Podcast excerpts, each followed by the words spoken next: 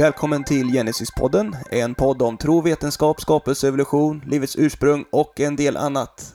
Jag som leder podden heter Josef Månsjö och idag igen så har vi med oss Anders Gärdeborn i podden. Välkommen Anders! Tack för det!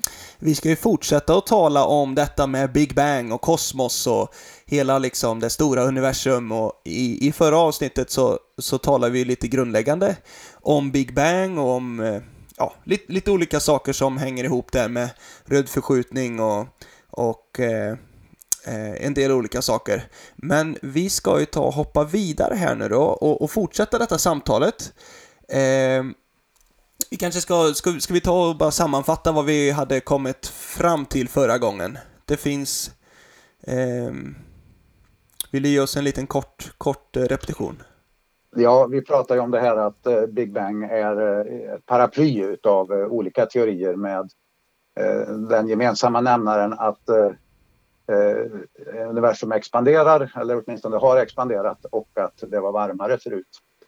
Och sen diskuterar vi om, om den här modellen är trovärdig och min poäng var att den eh, förutsätter vissa saker som inte är bevisade utan det är mer grundantaganden man gör. Till exempel naturalism. Att Gud inte har, något med, inte har haft någonting med saken att göra. Så att eh, de, eh, Big Bang är den bästa förklaringen under förutsättningen att Gud inte finns med i bilden. Så skulle man kunna säga det. Men då har man ju redan där antagit en sak som jag själv tror är ett felaktigt antagande. För Gud har definitivt funnits med i bilden när det gäller universums uppkomst. Och det finns många frågetecken i det hela och det man ju det vet alla liksom. Man, man behöver lägga till saker som mörka storheter och mörk materia, mörk energi och sånt där. Ja, det är, vad ska man säga, eh, negativa spin-off-effekter utav det grundläggande felaktiga antagandet att eh, Gud inte finns med i bilden. Precis, och man letar givetvis efter lösningar på problemen, men läget idag är ändå fyllt av en del eh, frågetecken. Oh ja, man är långt ifrån att ha hittat de grundläggande svaren. Och man kan inte, om man tittar rent vetenskapsfilosofiskt på det hela, så kan man inte eh, hitta svaren inom vetenskap. Du kan inte hitta grunden för vetenskap inom vetenskapen själv om man säger så. Precis. Men då så ska vi gå vidare och tala om detta med lite kvantkosmologi. Alltså det är ju ett, eh, ett svårt begrepp här, men du får, du får ta oss in i detta och reda ut lite vad det betyder och vad det innebär. Ja, man kan säga att det är de moderna varianterna utav Big Bang. Eh, bygger på kvantkosmologi. Och eh, bakgrunden till ordet det är att eh, om vi går tillbaks till 1900-talet så gick eh, fysiken genom två stora revolutioner. Och eh, den ena det var då Einstein och hans relativitetsteorier, den speciella och den allmänna. Eh, det är en revolution så tillvida att det fullständigt vände upp och ner på världsbilden.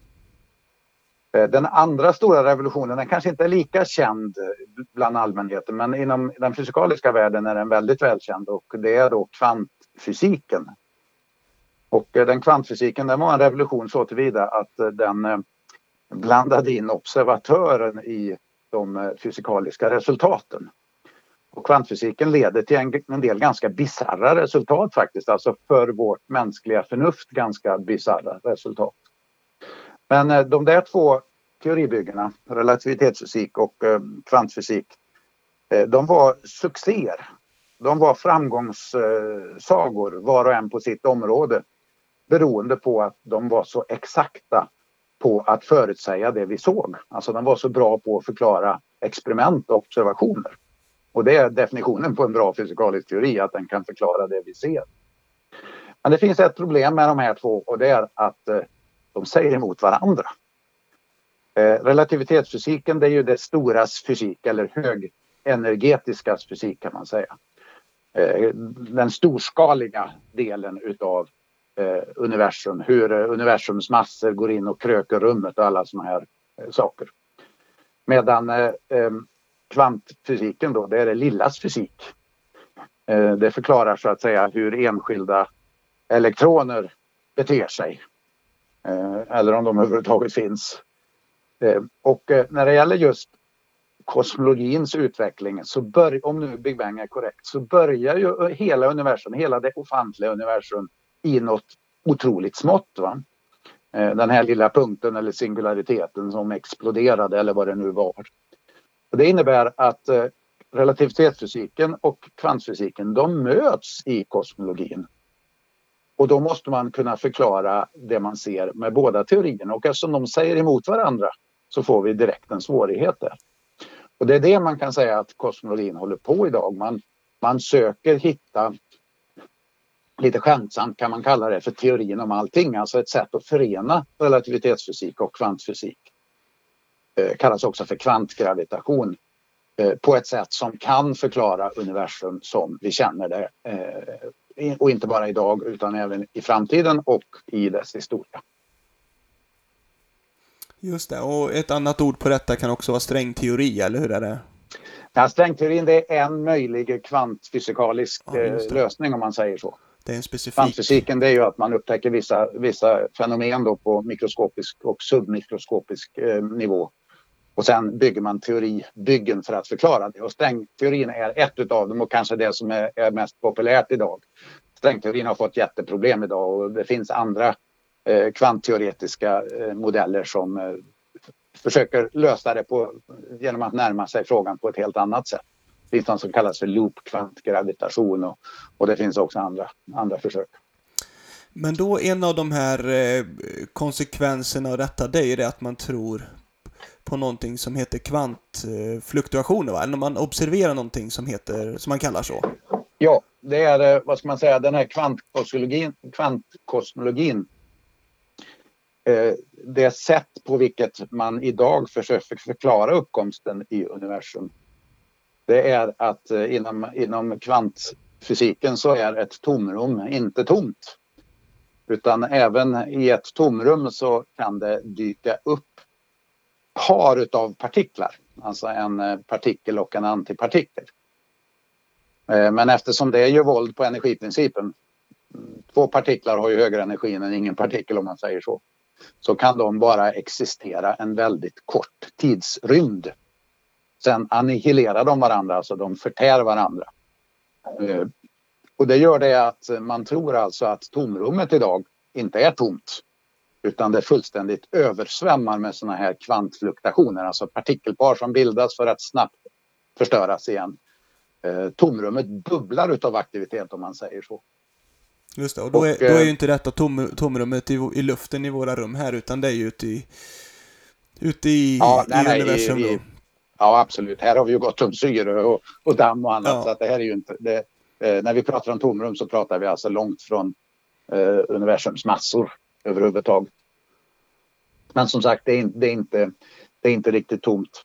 Och vad man nu tror, eh, eller försöker att förstå, det är att universum startade genom sådana här eh, kvantfluktuationer.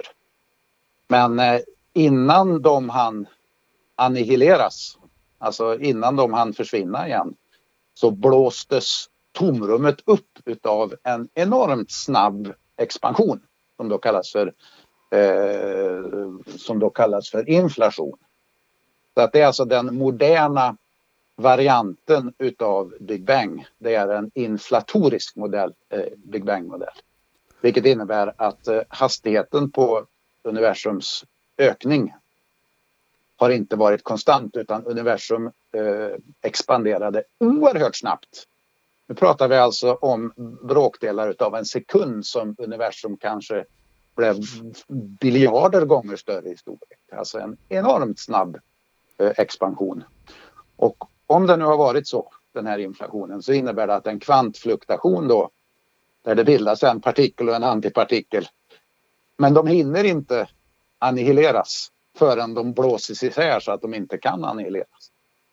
Och då får vi alltså, på det sättet så tror man att de här kvantfluktuationerna det är fröet till galaxerna. Alltså på något sätt att universum expanderar men sen har då gravitationen gjort att materia har börjat ansamlas i stjärnor och galaxer och så vidare. Så att de, det som börjar i det väldigt lilla, i den här väldigt lilla kvantfluktuationen, det är då fröet till det vi ser idag som galaxer. Och då ser vi hur kvantfysiken måste möta gravitationsteorin va? för att eh, kunna förklara hela den här processen. Och det är det som är kvantkosmologi.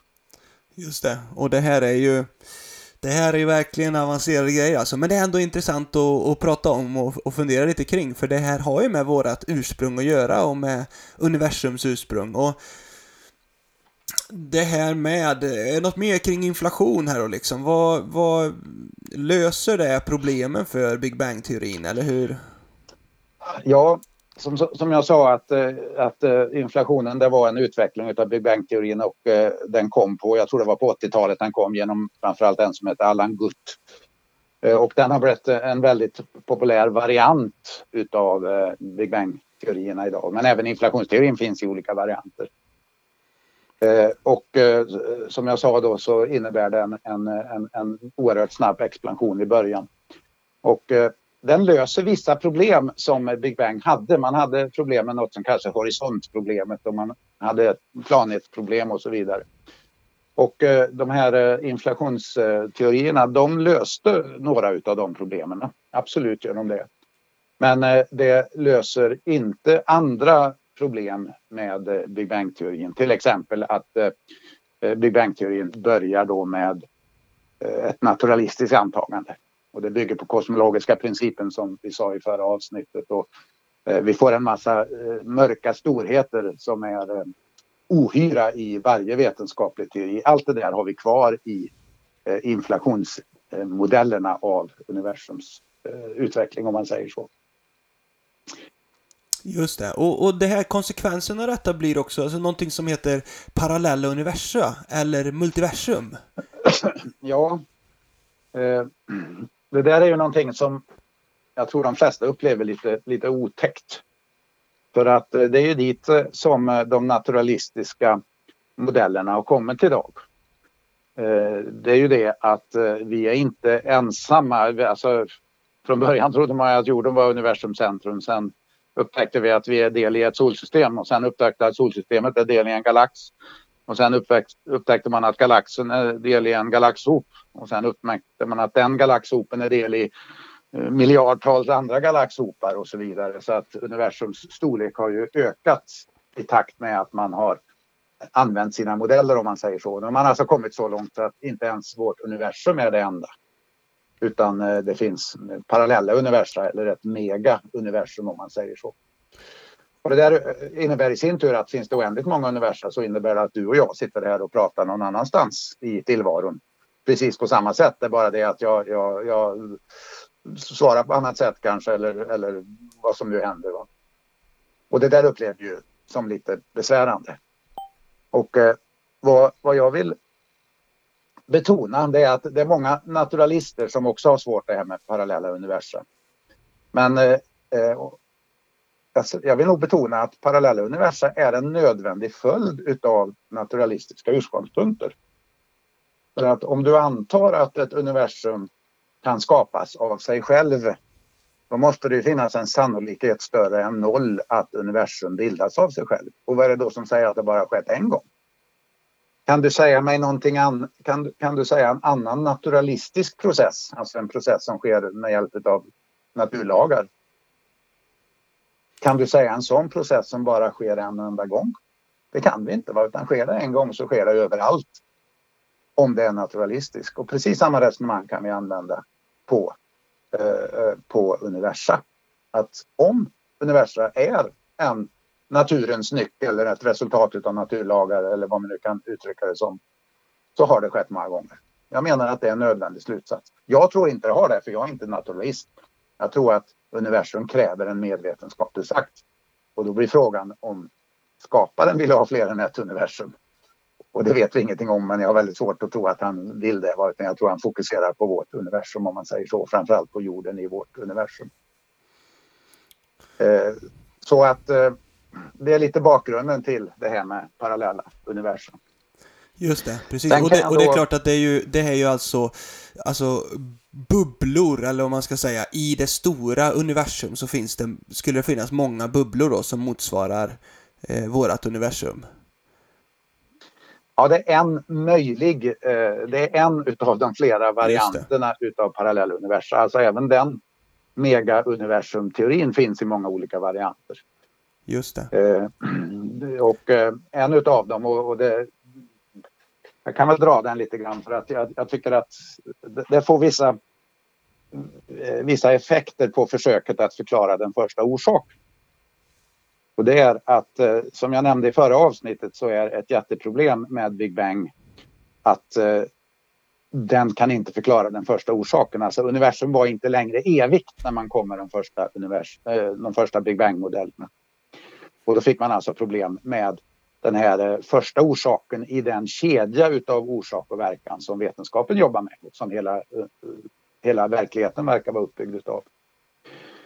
Så att en av de här multiversa teorierna då, den försöker göra sig av med problemet med den, med den första orsaken genom att anta ett evigt universum. Och då tänker man alltså, alltså att tillvaron består av ett inflationsfält. Eh, en, en, en snabbt accelererande rymd. Och vad det är för någonting, det har man ingen aning om. Det är en sån här mörk storhet man tar till för att få ett resultat om man säger så. Eh, så att vi börjar då med en, en, en snabbt expanderande rum som har funnits alltid. Så man tror att då kan man förklara bort den första orsaken. Eh, sen lokalt inom den här snabbt expanderande rymden så bildas det små bubblor där rymden expanderar lite långsammare. Och då fryses de bubblorna ut. Man brukar prata om en fasövergång, alltså som när vatten övergår till is. Eh, så övergår det här snabbt expanderande tomrummet till en bubbla med lite långsammare expansionstakt. Och det är vårt universum. Det är en sån här bubbla utav avstannande expansion. I en oändlighet kanske med väldigt snabbt expanderande rymd. Och en sån bubbla då, det bildas ju naturligtvis inte på en gång utan bildas ju här och där och överallt och kanske oändligt många gånger. Och då har vi då det här bubbeluniversumteorin att, att det finns många universum som då är bubblor inom den här snabbt expanderande rymden. Men då, funder, då funderar man ju direkt på vem, vad var det som orsakade den här eviga inflationen då? Eller vad, vad... Exakt. Exakt. Och då, då är du inne på, på, på dit jag vill komma också att eh, det här med, med e, det, det, här är ju ett sätt att göra universum evigt igen. Och då tror man att man har löst problemet med den första orsaken. Men det har man ju inte alls. För att vi måste ju också... Eh, vi, alltså att vi måste ju också förklara vem är orsaken till kedjan utav orsak och verkan. Även om vi har förklarat den första orsaken i kedjan, alltså den tidsmässigt första orsaken. Vem är då den upphovsmässigt första orsaken till hela kedjan utav orsak och verkan? För det där verkar man inte inse riktigt att, eh, att eh, även om vi nu hittar tillbaks till kosmologier där universum har varit evigt så har man ingalunda löst problemet med den första orsaken. Precis, någon måste ha orsakat det här då liksom. Någon måste ha orsakat den eviga inflationen ja, eller något. Eh, det, eller... det kan vara lite svårsmält det här men, men eh, får jag dra en parallell med en roman som kanske illustrerar det hela. Eh, tänk, tänk dig att, att du och jag är karaktärer i en, en, en roman. Och eh, vi befinner oss på sidan 150 och eh, där ska vi nu börja, där börjar vi fundera, alltså vi, vi som romanfigurer eh, börjar fundera på hur romanen har börjat. Och det kan vi göra genom att titta vad som händer i vår omgivning och dra slutsatser si och så och komma, till, komma fram till någon, eh, till någon eh, eh, lämplig förklaring till hur romanen har börjat. Som kan vara ganska träffsäker dessutom. Har vi då förklarat vem som är författaren till romanen? Självklart inte. va? Författaren står utanför romanen. Eh, han är inte del av romanen utan han står utanför. Och eh, om vi då på sidan 150 hittar början på romanen då jobbar vi som kosmologerna gör idag. Alltså vi försöker ta reda på var vi kommer ifrån. Mm. Men om vi istället vore teologer då hade vi börjat ställa frågan vem är författaren till den här romanen? Då är det en helt annan fråga. Och även om romanen nu vore oändlig i, i tid, om det nu skulle funnits sådana romaner som är tidsmässigt oändliga, så kräver de ju fortfarande en författare. Och det är det som är orsaken till att de här nya eh, eh, kosmologierna med ett evigt universum inte förklarar problemet eller inte gör sig av med problemet med den första orsaken. För universum behöver fortfarande en författare. Annorlunda uttryckt, om vi försöker förklara universum med eviga naturlagar så behöver naturlagarna en lagstiftare. Så vi kommer aldrig undan med naturalism utan vi kommer alltid tillbaks till frågan vem skapade naturen då? Mm. Just det. Och det är klart, idag då i, i vetenskapssammanhang så finns det en övervikt av, av naturalistiska forskare. Alla är ju inte det, men, men många är det. Men så här har det inte varit historiskt, eller hur? Nej, eh, visst är det så. Och det är till och med tvärtom att, att vetenskapen är eh, uppbyggd på män, det var ju män på den tiden i första hand, eh, med en eh, biblisk grundtro. Och eh, man såg, Eh, man såg eh, vetenskapen som ett sätt att ära skaparen. Alltså att man studerade naturlagarna för att visa hur stor lagstiftaren är. Och många av de här giganterna som vi har inom vetenskapen och, och som Kepler och, och, och, och Galilei och eh, Newton och Eh, ja, nu glömmer jag massor, men, men eh, Maxwell, han med de elektromagnetiska lagarna och så vidare, de var personligt kristna. Alltså. De använde vetenskapen som ett sätt att förstå hur lagstiftaren har stiftat sina lagar och hur lagstiftarens lagar ser ut. Alltså att de antog ursprung och studerade mekanismer. Idag tror vi på något sätt att mekanismer och ursprung är samma sak, vilket är en logisk jätteblunder som vi, vi gör idag, eller många gör idag. Och Kepler då, som var han som kom på de här eh, att planet, hur planeterna rör sig runt solen. Han sa det att jag tänker Guds tankar efter honom. Mm. Det var hans eh, utomordentliga sätt att uttrycka liksom att eh, hans vetenskapliga gärning det är ett sätt att tänka som Gud, alltså att förstå naturlagarna utan att på något sätt utesluta att det finns en skapare. Tvärtom, det måste finnas en skapare till naturlagarna. Om jag hittar en klocka och vetenskapligt tränger in i den och förstår i detalj hur varje kugghjul och allting i klockan fungerar har jag då visat att, den inte har någon, att det inte finns någon urmakare. Naturligtvis inte, tvärtom. Ju mer jag förstår klockans finurlighet i konstruktion desto mer bevisar jag att det måste finnas en urmakare. Och det är det vetenskapen håller på med. Ju mer vi förstår eller ju mer vi borde förstå så att säga, eller ju, ju mer vi förstår hur finurligt och exakt allt är uppbyggt, ju mer borde det bara skrika att det ligger en designer bakom det här. Och där finns det någon, någon eh, slöja för ögonen på naturalistiska vetenskapsmän idag.